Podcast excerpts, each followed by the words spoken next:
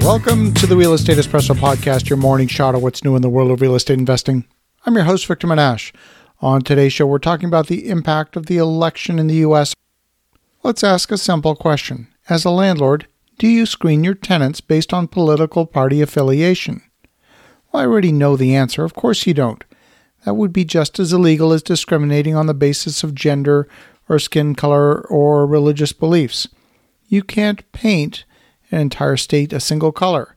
California has a reputation of being staunchly liberal, but they passed a politically conservative Proposition 22 that would exempt Uber and Lyft drivers from being classified as employees. This is sure to create a new legal minefield in the years to come as more businesses seek exemptions from the law enacted last year that classified contract workers in the gig economy as full time employees with all of the rights and obligations of full time employment. With 64% of the polls reporting as of this morning, Joe Biden had received 65.2% of the popular vote in California. That leaves a third of the California population having voted for Donald Trump. 65.2% of voters in Oklahoma voted for Donald Trump, and a third of the population having voted for Joe Biden. Now, the rhetoric about civil war is ridiculous. There's no enemy, they're your neighbor, or your son, or your cousin, maybe your spouse, or mother, or father. The tragedy is that whoever wins, there'll be roughly half the country disappointed in the outcome. Now, you may not agree with their opinion, but you must defend their right to have their opinion no matter what. That's the essence of a free society. And even in a free society, there's got to be limits. Remove all the rules and you risk chaos and anarchy. The state of Oregon became the first state in the nation to decriminalize the possession of all illegal drugs and to legalize the use of the active ingredient in hallucinogenic mushrooms.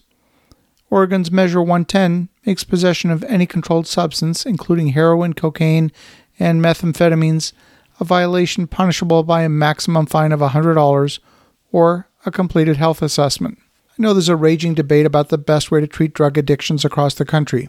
Some believe in harm reduction as the path to reducing dependence. Others believe that outright banning of drugs is the path. And the truth is, there is no one size fits all. I think one thing we can all agree on here is there's a widespread drug addiction problem in the U.S. Now, if I was a resident of Oregon, and I'm not, I would have voted in opposition to this particular proposition. The decision on whether to legalize marijuana was on the ballot in 11 states. Now, the emphasis in the election coverage seems to focus almost exclusively on the executive branch, but the true governance of the country is the result of all three branches of government. It requires the Congress, the Senate, and the White House. And as of this writing, the Democrats have retained control of the Congress. The Senate, while the votes are not fully counted, appears to be leaning towards the Republicans holding control of the Senate. It's looking like my pre election prediction is going to be pretty accurate. There will be more printing of money, and there will be more legislative gridlock. Not talked about as much, there were about 100 Election Day propositions that were put in front of voters across the country. Three states, Alabama, Colorado, and Florida, are deciding whether to restrict the right to vote only to U.S. citizens.